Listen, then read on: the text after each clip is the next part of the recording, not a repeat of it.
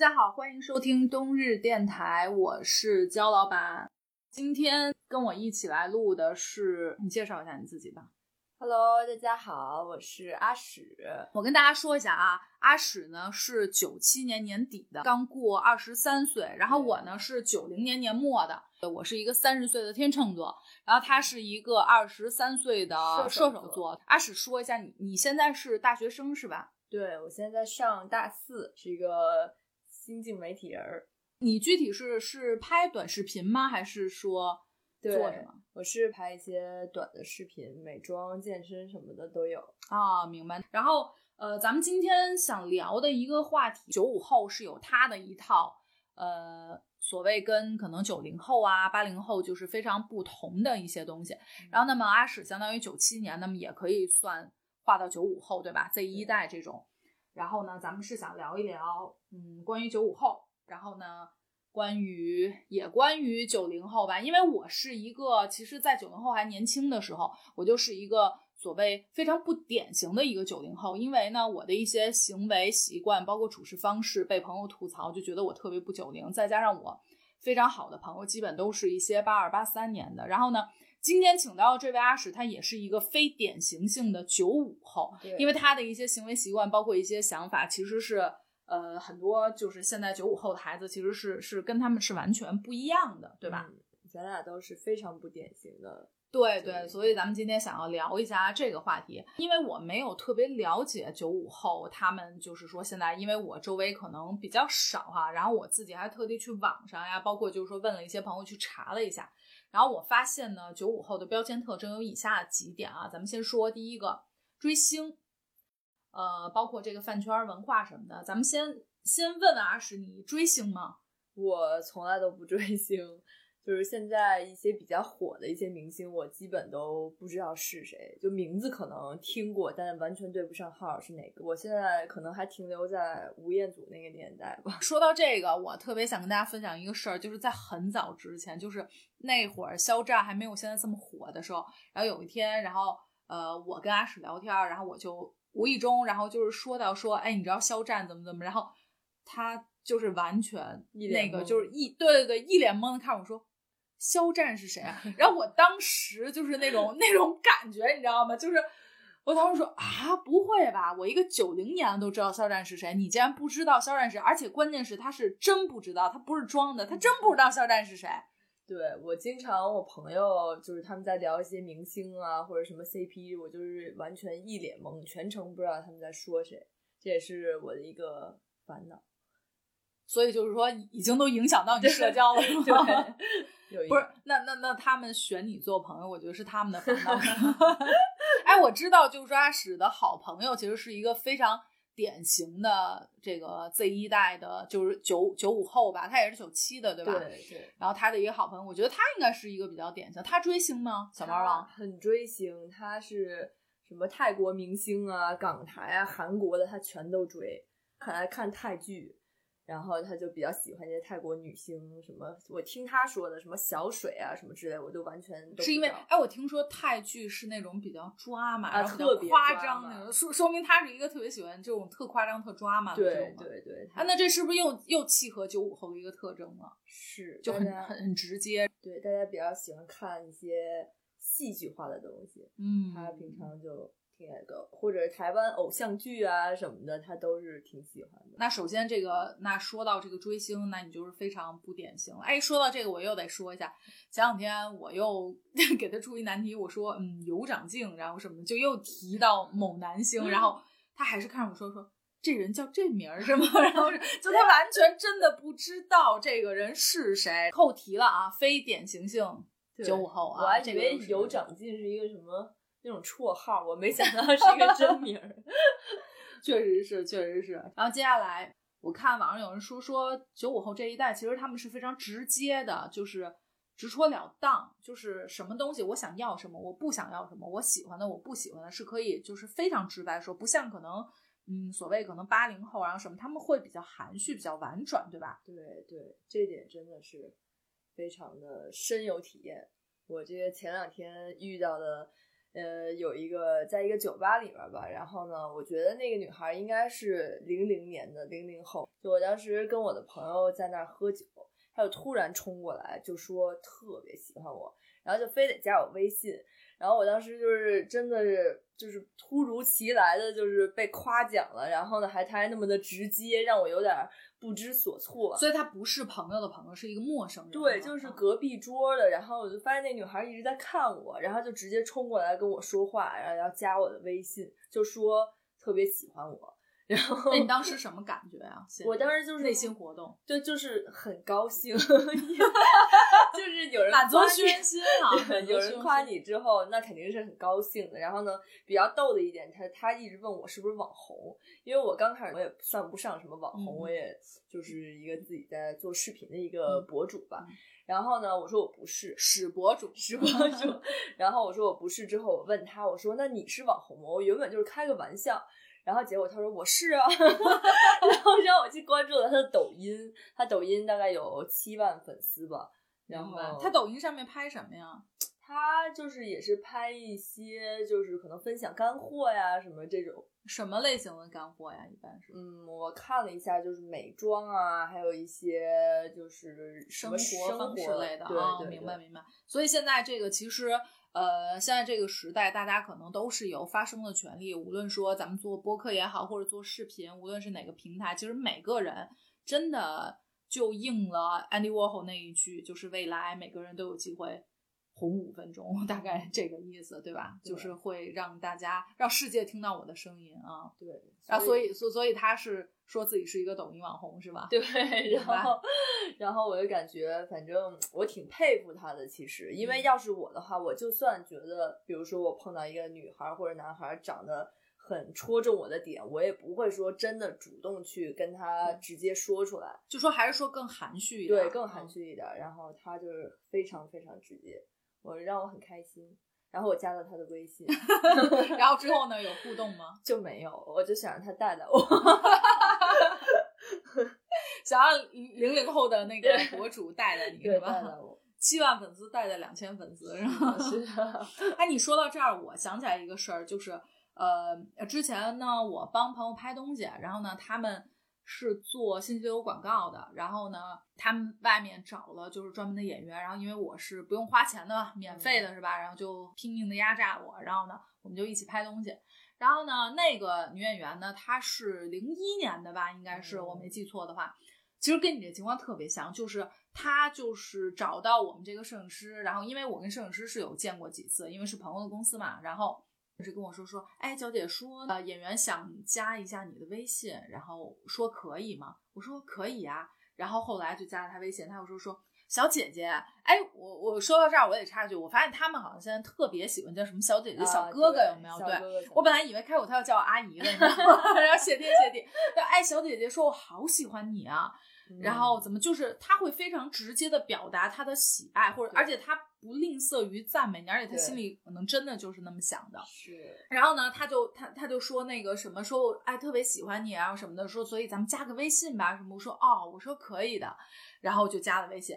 加了微信之后呢，他有时候时不时的偶尔就是给我发个微信啊什么的，当然因为没有很熟嘛，就见过一次面。然后他也是在校大学生，就是因为。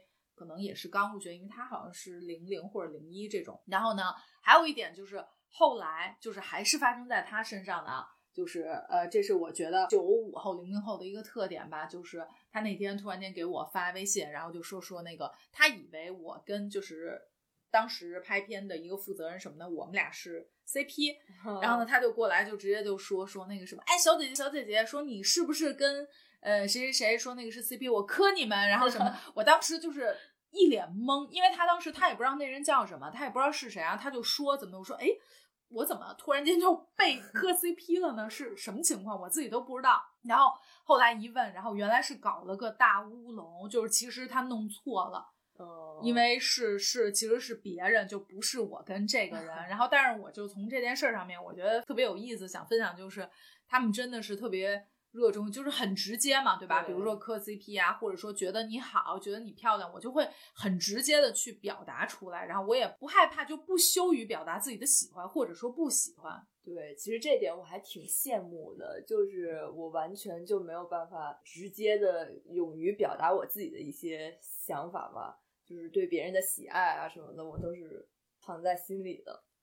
对，是的，我觉得就是咱们可能都是偏，我觉得委婉吧，嗯就是无论说这个是性格也好，或者说跟出生年代有关系什么，我觉得都还是属于比比较委婉，是，比较羞于表达自己内心吧。嗯，对，还有磕 CP，你一般你会磕磕什么 CP 吗？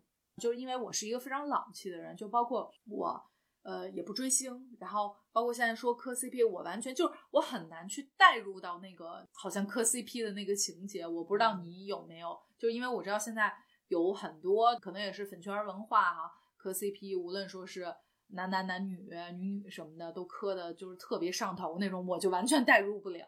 对，我是会觉得很开心，如果看到一对我喜欢的 CP 在一起啊，但是我好像不会就真的是像你说那么上头，比如说他们的一些感情的变化会影响到我个人的心情，就我好像完全就不会。我之前还看，就是前一阵儿不是那个韩国的那个玄彬，哦跟那个孙艺珍对吧在一起，就好多人说我天呐，这一对儿他们必须不结婚都不能收场，然后什么的，就特别就我就说，嗯，就是我就是会觉得说，嗯，挺好的，但是我好像真的不会说是那种热切的那种盼望，包括怎么样，就我真的有点难去带入到那个情绪中。对，说说到这个，因为我是刚刚上个月才看完《爱的迫降》，啊，就是就是那个韩剧对吧？就是是不是去年出的一个韩剧？对对，然后呢，我刚看完，然后得知了这个消息，所以说你这是续上了，就是直接续上了非常无缝衔接了，不像大家还得等这一年，你是直接就续上了。是，所以这个还是稍微让我觉得是有点磕的，但我不，我可能过段时间就会淡淡忘这个事情。明白，就是还是不是属于那种特别带入到这个里头去的人，是吧？对对，然后接下来咱们看看唯物主义、金钱至上。哎，你对这个，你觉得这个是一个贬义词吗？因为很多人他会觉得说唯物主义，包括就是比较现实、比较金钱至上，它是一个相对贬义的一个一个东西。你会觉得它是贬义的吗？我我其实不觉得这是贬义的，我觉得每个人都，就像我来说，我肯定我是一个唯心主义。然后呢，我的朋，我觉得每个人都是很多元化的嘛，就是不一样的。我并不觉得唯物主义是一个贬义的。像我的好朋友，他就是彻彻底底的唯物主义。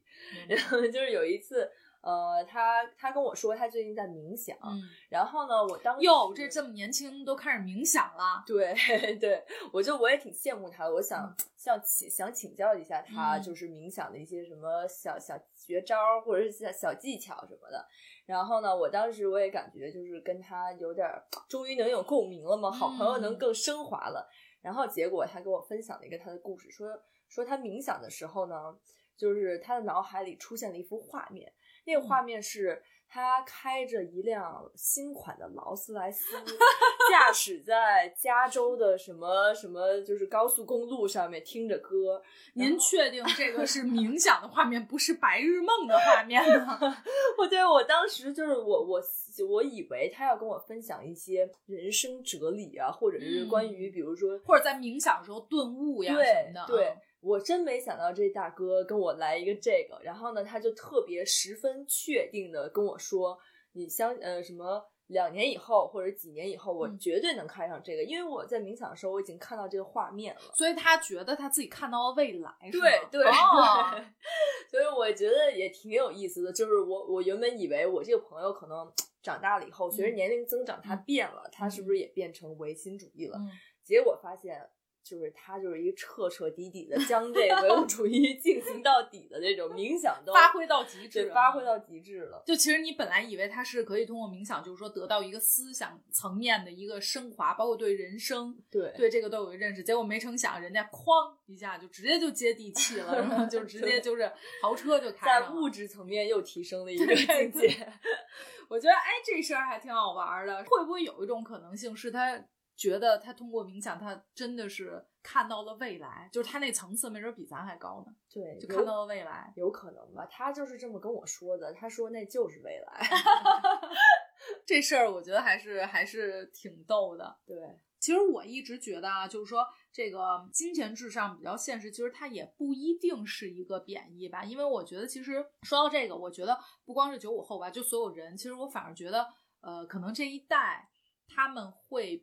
嗯，比较偏现实，也是因为可能现在大的社会环境，对吧？包括舆论呀什么的，嗯，大家都比较焦虑，无论说是对金钱呀、就业呀、家庭啊，包括恋爱呀、父母关系什么等等等等人际关系会比较焦虑。所以，包括因为现在那个互联网又很发达，你看到的、听到的太多了，所以会越来越让人产生焦虑。那其实，在这个时候，我觉得。不光是所谓，就是说你们这么大的孩子，其实包括成年三十岁、四十岁，他其实也是，也是一个金钱至上的那么一个情况。我觉得啊，大多数人，包括什么要想要买大房子、住大房子，然后给家人更好的生活，那他其实可能也。不一定是贬义吧，就是要看，当然具体还是要看你怎么去落实到做人的这个观念的准则上面哈。嗯，但是我觉得也可能它不一定是一个坏事。比如说，就像你刚刚说你那朋友，他看到这个呢，他可能真的是给他一个动力，他会为之去努力。那其实这个东西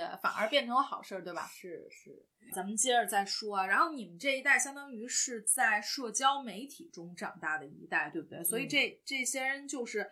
哎，我不知道你现在周围，比如说做这种，就是呃自己，我觉得他不一定说是拿它当职业吧，就是自己，比如说拍段子、拍视频，或者说比如说录音频啊什么的，去运营一个自己的社交网，也不也不一定说是正经运营，就是自己喜欢随便发发什么的，做这个的多吗？嗯，身边做这个其实不少，就是还还也算不上很多吧，但是爱运营自己的社交网络的人是很多的。就是可能定期会发朋友圈啊，照片不一定是拍视频，但是很多人爱把自己的所有生活的一些点点滴滴都发布在自己的社交网络上面。一般像你周围朋友都是发点什么内容啊？其实内容就是我觉得随着年龄的增长，发就是自己真正的一些内心想法呀什么的这种就是很少了。一般大家好像就是发一些。嗯，自己吃喝玩乐呀什么的，就是我我我以前也是一个特别爱分享我自己的一些想法啊什么的，在社交网络上面，但现在感觉都不太，慢慢就不太会分享了。我是一个本身就是一个特别不善于分享的一个人，所以这次其实想说做这播客，其实自己也觉得挺意外的。首先，我是因为真的喜欢听广播。小的时候又特别喜欢就是播音啊什么的这种东西，但其实呢，我其实分享欲，我觉得随着年龄就是越长，我觉得年轻时候还好，就它已经消失了，就我的表达欲，所以就是，而且我也不善于分享，就是你也知道，我这朋友圈恨不得一年能发一回，已经不错了。所以之前我只要一发朋友圈，我朋友就是一帮朋友在底下都讨论的或者查，都不是我朋友圈本身的内容，都是说，哎。焦老板又营业了，然后或者说 怎么怎么着，然后我就说，因为我有一好朋友，他挺爱发的，但他我觉得是朋友圈，是我觉得，因为我平时不刷朋友圈，你也知道，但是他的朋友圈我有专门看过，是我比较喜欢的，他是那种真的很会分享生活的那种，就很很有意义。他的朋友圈我觉得谈不上意义吧，就很有意思。然后我就一直说，我说我要一个月出三块钱，让他给我做那个朋友圈代运营，对，然后看他接不接这活儿什么的。你现在想有觉得？有觉得让你觉得印象比较深刻的就是他拍的哪个图啊，哪个朋友，比如说发的一些很特别的东西什么的吗？嗯，我觉得这个真的在这个年代 真的是感觉很很少了，因为大家其实分享的东西都是千篇一律的，就包括我自己做视频也很难做出一个就是跟别人不一样的东西。所以你说让我现在想一个记忆比较深刻的，好像还真想不出来。我自己每次发朋友圈文案都想半天，想了可能半个小时以后，然后最终选择发一个表情。此处此处无声胜有声，对。所以这种说明就是就是大家说，现在互联网无论说是做所谓网红也好，短视频啊什么的各种，就是同质化内容特别严重，对吧？对。然后这个就带出咱们接下来说的这个九五后，这个说大家都是比较强调个性化、独一性的。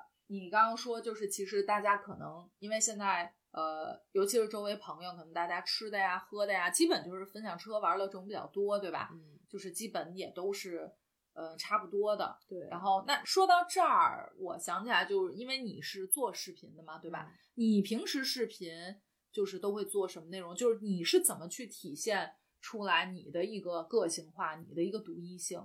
我觉得，因为我现在是刚刚开始做嘛，嗯然后呢，可能还没有达到我预期的我想体现出来的一个效果。嗯但是我觉得我跟周围人不一样的一点呢，几点呢，就是我就你先跟大家说，你的视频都大概是什么内容？哦就是你是故事性啊，还是说日常啊，还是说我就是我就是记录生活的点滴，就是比如说健身啊，然后跟朋友出去就日玩常生活日常是吧？啊，对对对，就可能跟别人不一样的，就是大家能在我的视频里看到的，我是一个九七年比较勤奋的人了。就是我每勤奋。对您用这老词儿，您您您这勤奋可真是啊！就是我觉得，呃，在我周围能大概八点起床去健身的人也不多，肯定是有的啊，但是嗯就是很少。就说你是一个早鸟型人，就是现在大家都熬夜，我觉得我发现啊，上到小学生，下到老年人，全民熬夜。那你其实是一个就是六七点就会起床的一个人，对不对？而且早上是要健身的，对吧？是的，然后我睡得也很早，因为可能跟家里家人就是早睡早起也有关系吧。就是我之后从什么时候开始起？可能一年多前开始起。当我就是看到了清晨第一缕阳光，吃嚯吃到了阳光早餐以后，嚯！就顿时从那一刻开始起，我就爱上了早起。我觉得就是没有什么事情比看到清晨的那束阳光，还有听到那些鸟叫更让我开心的。我觉得特别美好。哎，你说完这个，我我脑海中特别有那个画面，我都觉得特别好。然后此处我特别想说一下，这“阳光早餐”这个词儿，我觉得真的是比刚刚那个勤奋还要老气。同学们听到了吗？这个真是非典型性九五后啊。对，真的，然后那个我我我觉得这一点咱俩还挺像的，就是我每次如果真的是有时候特别困，如果你要让我睡到可能九点多，然后或者是十点什么的，我就会我起来我会特别的懊恼，就是嗯说不上来为什么，就有时候而且可能没那么舒服，其实反而，对，但是有的时候我觉得人可能都是根据节气一阵儿一阵儿，就有的时候。就是他的你的身体，他就是会想要多睡一会儿或者什么的，但是你只要是睡到那会儿，你就会特别的懊恼，特别包括有没有同感？就是晚上你要睡特别晚，特别那什么，你也会很恼懊恼，因为你知道第二天会晚起。是你看这这这两个非典型性的人就弄一起了，都是早鸟型人格啊。我以前其实嗯会常在深夜工作，就觉得哎晚上写稿子呀或者什么的，还觉得比较有那什么。现在完全不行，现在我更喜欢迎着清晨的第一缕阳光，然后来写。听着鸟叫，然后觉得嗯，好像更好一点儿。所以证明之前的所谓夜深人静灵感多，都是一本正经的胡说八道，都是。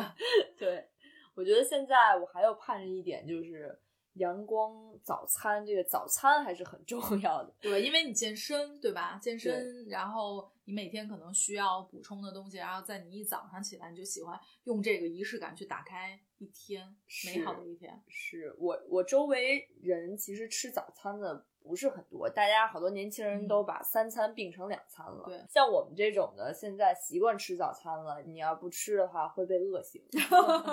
哎，我明白，我知道，哎，我周围有习惯吃早餐人都有这样，就他哪怕早上要睡懒觉，他也要起来先吃对对对，然后呢，所以你做呃这个就是你会记录一些日常什么的，是吧？我之前有看过阿史的这个小红书哈，它基本上主要运营的是小红书。然后呢，首先是长得非常漂亮哈，然后呢，再一个就是化妆啊什么的那个，然后我有看，我觉得非常的喜欢，包括健身啊什么的，我觉得其实还真是。当然，我接触的就是像你们这个岁数的，或者说更年轻的，可能比较少啊，就是说深入接触。但我觉得肯定大多数都不是你这样的。对，是我我周围朋友一般也都是爱熬夜、爱追剧，然后比较没有这么爱阳光早餐。明白？那他们为什么会跟你成为朋友？你的朋友不应该是不应该是就是一帮就是广场舞大妈这种吗？其实我呃两年前那会儿的时候，我也是爱熬夜，就是不熬到三点那种，我都绝对不会嗯睡觉的那种。觉得今天就是有点儿对，就白瞎了这一晚上。但是反正就可能就是一个契机吧，可能我周围的朋友还没有到这个时候，没准儿以后我们就早上八点相约哪个广场。明白。那我现在突然间在我脑海就想的是，不知道冥想大哥什么能 跟你契合到这个点？哎，我现在有一幅画面，就是你们俩一起坐在阳光洒满就是窗前屋里面，然后你们俩坐在地上一起冥想，然后你冥想的画面是如何可能从几维世界，然后怎么着？他冥想的画面是。开着豪车，然后走在下游艇。那我觉得我们两个就大可不必不用一起冥想冥想了。还有一个，很多人说九五后呢，也是一代，就是他们对这个性别文化，包括就是一个性别意识的模糊，就是说他们会对这个东西更开放。比如说，无论说是就是说。LGBTQ 啊，这种东西就是在他们来说是一个，就是一个很正常的一个事儿，就不会把它当做事儿。但是现在好像，嗯，这些就是年轻人，他们不觉得，他就觉得是一个就跟吃饭一样正常的事情。那你觉得你有会有这感觉吗？其实我觉得也是，就是在我看来，我感觉是一个真的很很正常的事儿，就是现在。呃，举一个例子，比如说各种什么化化妆品店啊什么的，会有一些男生的一些服务呃售货员，然后呢，他们就可能跟以前的那种男生服务员不太一样。就是会化妆啊，可能说话的声音啊，那也都别说售货员了，现在最火的小鲜肉什么的，感觉啊，对，逐渐都女生化了，有一就是人家活得更精致，就是也知道要化化妆，要那个什么。是，我觉得其实很正常，但是要是比如说像我妈呀，或者什么，我们一起出去逛街。如果要是看到这样子的话，可能他们还是会特意说一下，就说哎，这个男孩怎么怎么样。但是在我看来，就是包括我跟我的朋友，我觉得就是这这都不是一件会拿出来说的事儿了，这就是一个很正常的事情。确实是，对我之前在学校的同学，然后跟我关系还挺好的，他其实呢就是一个。呃，同，同，然后呢，他是一个男生，但我一开始刚开学的时候，我不知道，我想把我的好闺蜜介绍给他来着，嚯，这没人做的好家伙！然后因为他人很好，然后我想说介绍他们认识一下，然后结果我跟他说完之后，我那个同学跟我说，呃，说那个不好意思，我喜欢的是男生，嗯，然后呢，我知道了以后，就我其实挺惊讶，他还能直接跟我说，但是知道以后，我也觉得。没什么，然后后来这个男生跟我这闺蜜也成了挺好的朋友，就大家都就觉得哦，嗯，原来是这样，原来 对，所以说。那你最后有跟你这个同学说吗？就是你本来是打算把 闺蜜介绍给他我说了，我一开始我就说我给你介绍一个我闺蜜，然后你们俩认识一下，他就知道什么意思了嘛。然后他说不好意思，我喜欢男的。说明人家很机智啊！要我，我有可能就是还不知道什么意思，我就说嗯行啊，挺好的，多认识一朋友。就是我不知道你的意思，竟然是对这这这种意思。嗯。那他还挺聪明，你这么一说，对呀，还真是。那他也是，就是跟你差不多年纪，是吧？对，他是九八年的，我跟他关系还挺好。刚刚咱们说到那个追星，然后我知道那个之前你有跟我说，就是想 分享一个特别逗的事儿，就是关于妈妈的，是吧？对啊，跟我们说说。我妈她就是一个非常非常，嗯，也不能说是。八卦吧，但是反正哟，那这看来你没遗传上啊。对，就是你问一个什么明星的一些家庭的小细节，他都知道的非常清楚。就比如说，好多明星，你说他名儿，我都不知道他是谁。然后我妈呢，就能说出，比如说他之前在哪上过学。然后他妈又是干嘛的，或者是他们老家在哪？请问咱妈的职业是八卦记者吗？曾经是八卦记者，资深文娱，资深文娱，而且还是一个记性倍儿好的资 深文娱。就是在在他所有的事情看完了之后，他还都能记住。然后在我们提到那个人的时候，他能非常完整详细的给我们介绍这个人的家庭，我觉得还挺牛的。明白，就是这人说，哎，这个演员你们不知道，他前妻是谁谁谁，然后他后面又怎。怎么怎么着，然后什么的，大家都会特别惊讶于说：“哇塞，你怎么这都知道啊？”对，然后比如说这明星，其他网上公布的是哪儿人，哎，其实他不是那儿人，对，然后呢，他都不知道从哪儿给挖出来的。对啊，对啊，然后我们就说百度上都那么写的，然后妈妈就会说：“那不是这个，他后来改的，就是一些小道消息。”而且关键是他还特别羞于让别人知道他说他老觉得好像不太好似的，但其实大家是觉得当个乐子啊什么，觉得挺有趣的这个，因为其实一般来说他这岁数的人不太会有人是是这样的，所以其实周围朋友什么的都知道，说哎呀。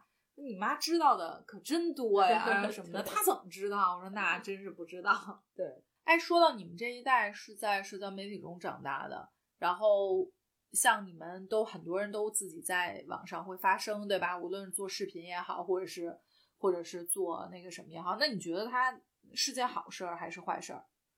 嗯，其实我觉得，在我个人观点来看，我觉得这其实是不是一件好事儿？嗯，因为你。太多人可能就是顾着经营自己的社交社交媒体，然而它展现出来的并不一定是真的。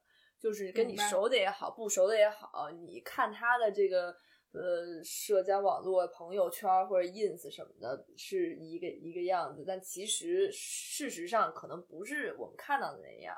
嗯，就是所谓的在大众面前立人设，对吧？对，太多人都立人设了，现在。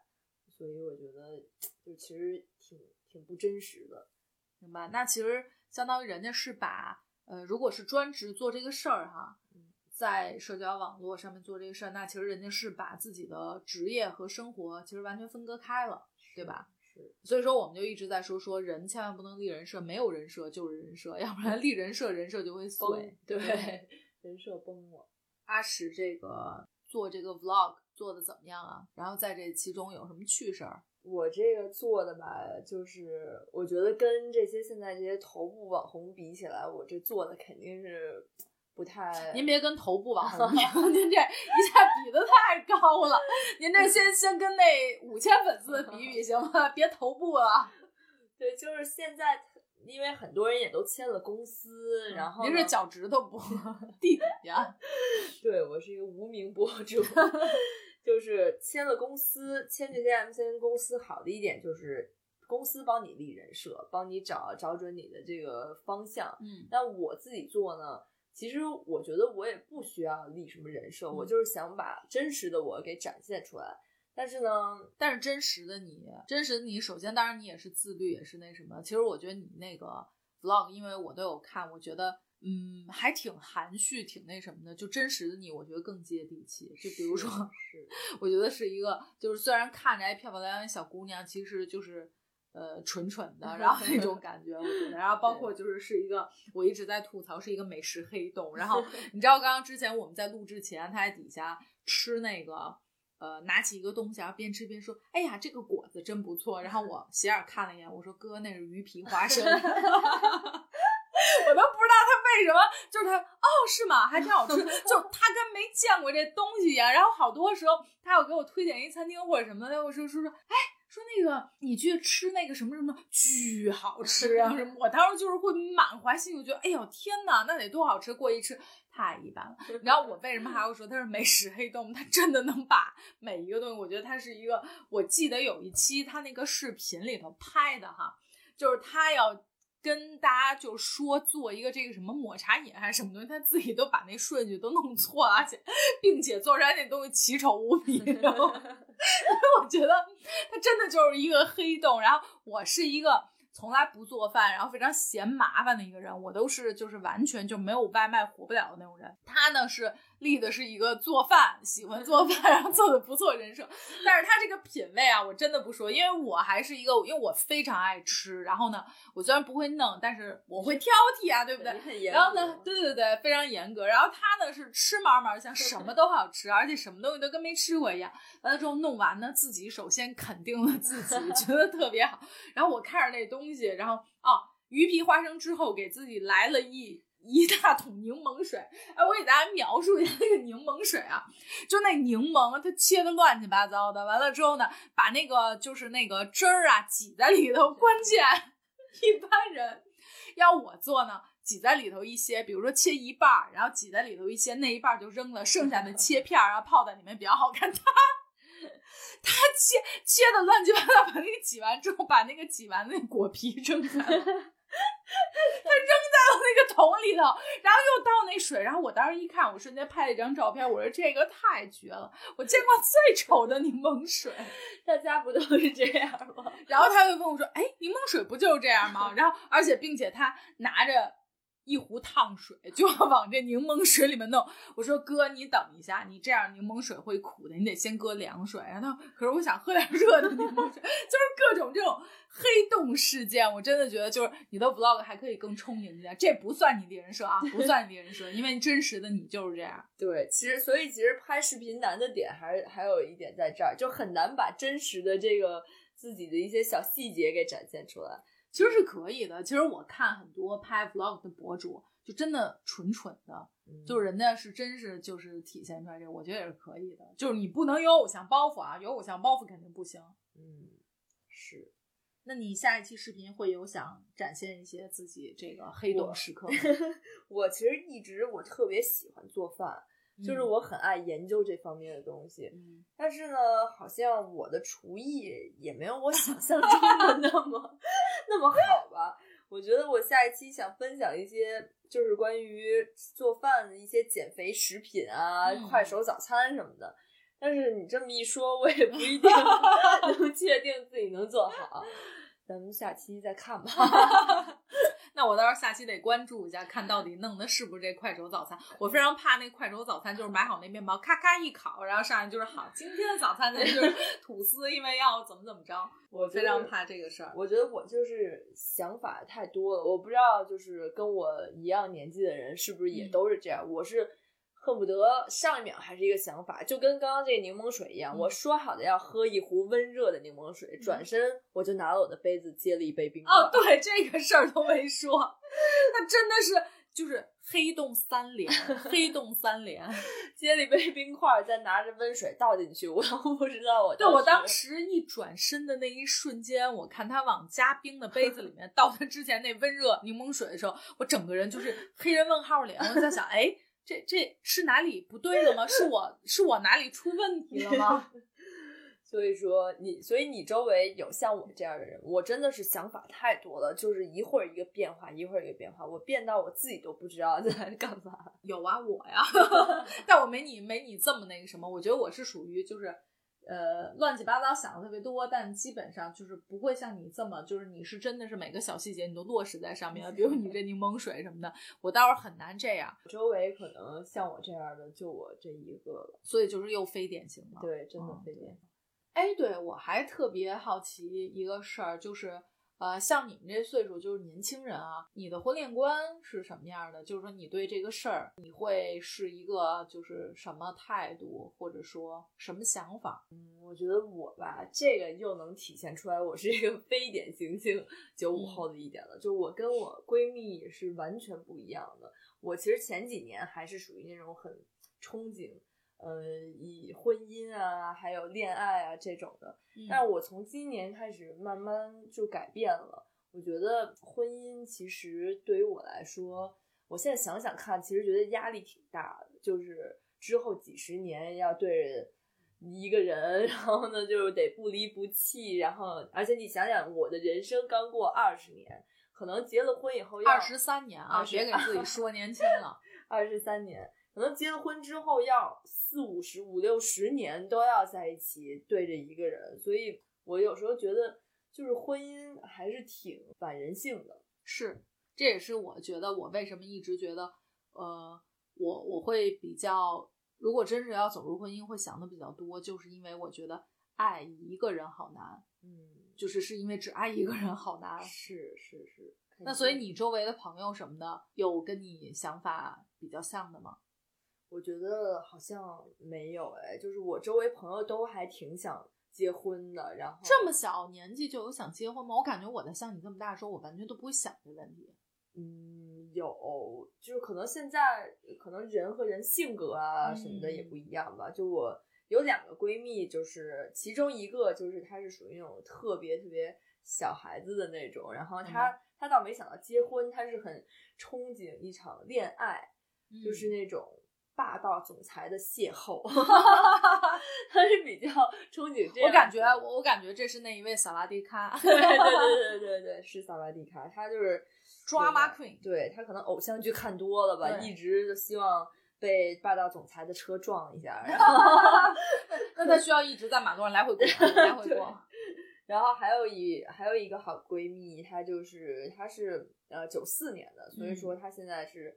稍微有点着急了，还想说找一个稳定一点的男朋友，这样谈两年恋爱，就是三十之前能生小孩儿。哎呀，那我在你这闺蜜规划中，我已经超龄了，可能生不了了。反正我也是，我好像没有说想到以后未来要婚姻啊什么样的，就是这种的，好像没有太想过。那么今天就是一个非典型性九零年生人。跟一个非典型的九七年生人的一场跨越时空的对白，但其实两个人正因为都是非典型，所以其实反而是比较像，因为都我觉得咱们都偏老气吧，对，偏不能说传统，我觉得传统跟老气是两回事儿。我觉得我并不是一个传统人，我觉得我算是一个比较离经叛道的人，但是我是一个比较老气的人。嗯，我也算是跟我同龄人比起来挺老，还是老气的，所以咱们两个其实是。就是某种程度上 还行，挺像的。呃，今天这个节目感觉这一期大家听到这儿也挺不容易的。然后 谢谢大家收听我们第一期的冬日电台，我是焦老板，我是阿史，有空可以去关注我的小红书哦。对，在这儿给阿史打个广告吧，就是大家如果有玩小红书啊什么的平台，然后可以在小红书上关注阿史历史的史，然后呢，阿史会定期不定期。发布一些自己的生活碎片、vlog 之类的，然后最重要的是，大家如果喜欢冬日电台的话，一定要点击订阅。谢谢大家收听，拜拜拜。